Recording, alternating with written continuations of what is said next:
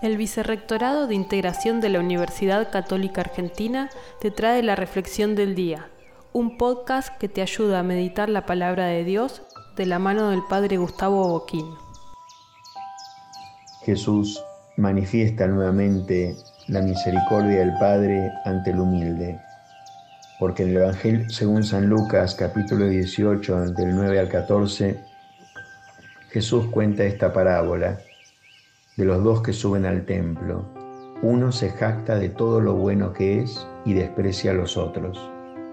El pecador, el publicano, rezaba sin levantar la vista diciendo, Dios mío, ten piedad de mí que soy pecador.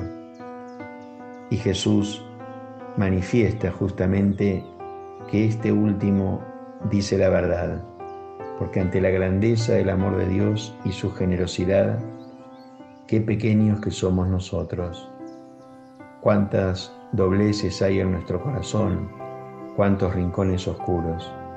Por eso nuestra oración ha de ser, Señor, ten piedad de mí que soy pecador. Este está justificado, porque aquel que desprecia a los demás no puede ser admitido en la mesa del amor, de la fraternidad, de la comunión.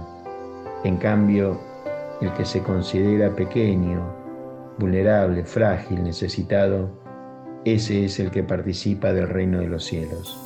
Que el Señor nos conceda esta gracia de vivir en la humildad.